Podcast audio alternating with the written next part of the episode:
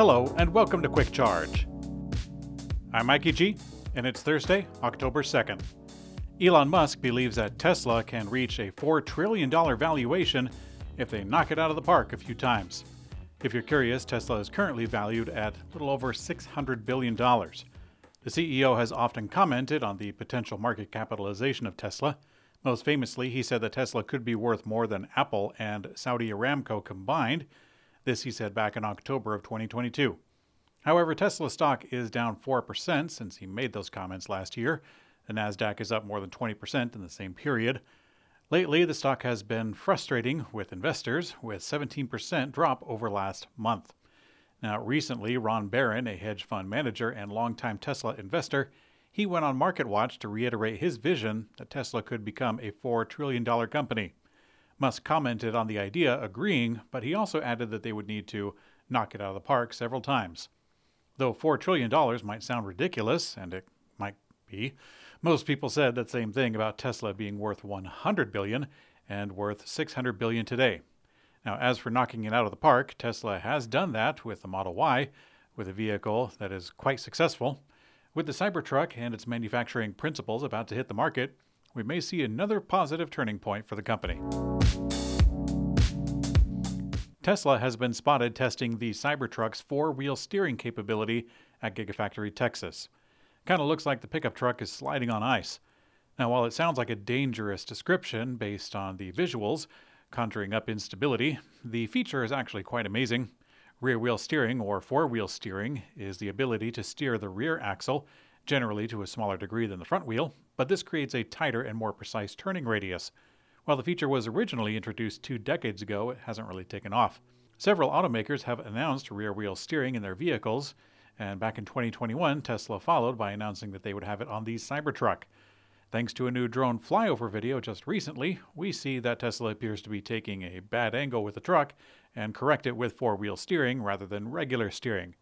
Now, as to which configuration and spec of the truck it'll be equipped on, we're not quite sure yet.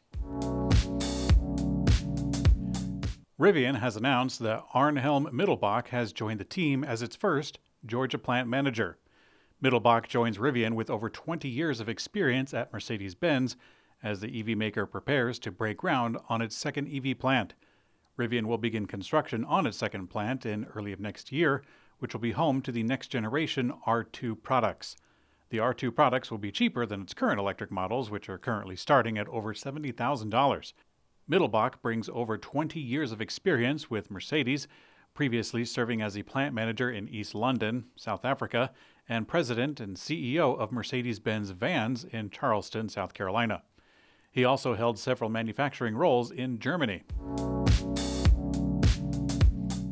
After setting a new sales record in September, selling 5,872, the Ford Mustang Mach E sales have dropped to 2,732 in the month of October.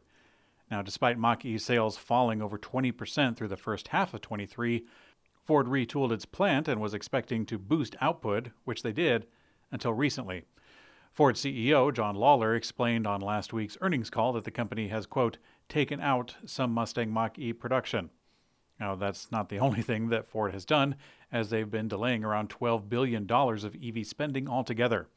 Lawler added, quote, We are also slowing down several investments, including making a decision with SK On to delay the second Blue Oval SK joint venture battery plant in Kentucky. Now, this news comes as their rival General Motors announced delays on their own EV program. The company said it was pushing back production of its Chevy Equinox, Silverado RST, and GMC Sierra Denali by what they're calling a few months. Now, one thing Ford is not cutting back on is actually battery tech, as Ford has just acquired Automotive Motor Power, or AMP. Ford will use AMP's energy solutions provider technology to improve their own EV charging and battery management. Founded in 2017, the LA based AMP provides hardware and software for several solutions of EV charging, cloud solutions, and battery and energy management. According to TechCrunch, Ford will absorb the company's tech, employees, and the Santa Fe Springs, California facility. And by the way, this is the same AMP that was a sponsor of Quick Charge very recently. I'm going to guess that this deal was decided a long time ago, and as their last act of independence, It was to sponsor their favorite EV news recap show. Maybe that's not the case, but I like to think it is. After recalling all of its battery electric trucks that it had delivered, Nikola's losses have widened in the third quarter. However, with orders rising for its hydrogen fuel cell truck, Nikola could be turning the page, as some investors seem to think so. After recalling 209 of their Tre BEV electric trucks that they sold, Nikola said that repairs are expected to be roughly $61.8 million. After the dust settles with this expensive payback for customers, the company expects to begin battery electric truck deliveries again in the first quarter of 2024. Nikola's losses have widened to $425.8 million, up from 236.2 million just last year. The company did raise its cash balance to 362.9 million, up from 225.9 million at the end of 22. Nikola's stock is up 10% following the third quarter earnings announcement as investors hope that the worst is behind them. Tesla is no longer the best selling brand in the state of California. The title was handed back to Toyota. Toyota has long held the position as the number one brand, as the Toyota Camry has been the best selling vehicle in California for many years, until the Model 3 from Tesla took the crown. In the third quarter, Toyota sold 70,314 vehicles, while Tesla accounted for 60,061. So, as a result, Toyota is now ahead of Tesla by about 20,000 vehicles year to date. This means that Tesla is unlikely to become the best selling brand for all of 2023. In other EV news in a different U.S. state, Electrify America has launched its first electric vehicle charging station in North Dakota. And while that might seem like a headline from five or ten years ago, to put it in the simplest terms, North Dakota is an EV laggard in chargers and adoption, but it's not without reason. Due to long driving distances between destinations, extreme cold in the winter, and the state's robust fossil fuel industry, and of course, politics, the state has been, I guess we'll say, traditional in their terms of transportation choices. In today's community comment found on YouTube, Foxtrot Wolf 6081 says Rivian Chargers should be pull through since their vehicles are more likely than small EVs to be towing something. Yes, I wholeheartedly agree.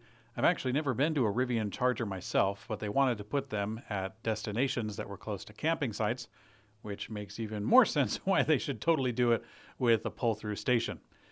If any of you in the comment section have ever been to one of those Rivian chargers or used them, you can let me know because I'm sure there's one somewhere around southern Utah, and I've passed by there a couple of times, but I've never had to charge. And moreover, I don't have a Rivian, so I couldn't charge there if I wanted to. In the future, they're going to open up to other EVs, so maybe I actually will this coming season. Perhaps. I don't know. We'll have to see, because wintertime is when I like to escape from the cold and snow of Salt Lake City and get down to southern Utah, possibly Vegas, although I don't do that too much because now I've got kids.